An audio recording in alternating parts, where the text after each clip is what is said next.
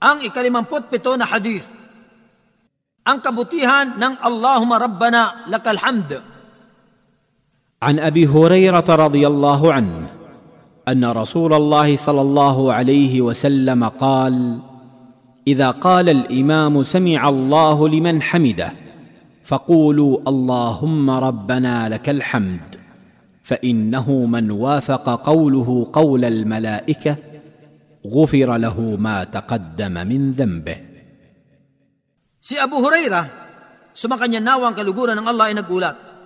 Katotohanan, ang sugo ng Allah sallallahu alaihi wasallam ay nagsabi, kapag sinabi ng imam o ng namumuno sa sala, ang sami Allahu liman hamida, nang ibig sabihin ito, naririnig ng Allah ang sino man nagpupuri sa kanya, inyong sabihin ang Allahumma Rabbana lakal hamd. Nang ibig sabihin ito, o Allah, na aming Panginoon, sa sayo ang lahat ng pagpupuri. Sapagkat ang sino mang sumabay ang kanyang salita sa salita ng mga anghel, sa kanya'y patatawarin ang mga nauna niyang kasalanan. Isinalaysay ni Al-Bukhari, hadith bilang 700 at uh, 76 at ni Muslim hadith bilang 71.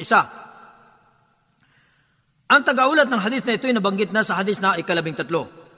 Ang mga kapakinabangan sa hadith na ito, una, itinuturo ng hadith na ito ang lawak ng pagpapala ng Allah sapagkat naglaan ng kapatawaran sa mga kasalanan dahil sa isang gawaing walang kahirap-hirap.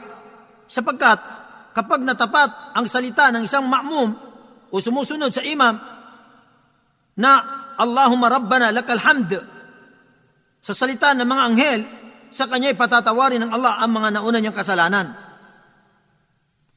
Pangalawa, kapag natapos ng nagdarasal ang kanyang ruko o pagyuko, iaangat niya ang kanyang ulo at sasabihin ang Sami Allahu liman hamida kapag siya ang imam o mag-isang nagdarasal.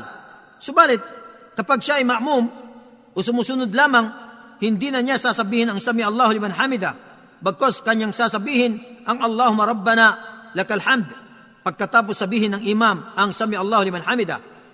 At ang kahulugan ng Sami Allahu liman hamida ay naririnig ng Allah ang sinumang nagpupuri sa kanya.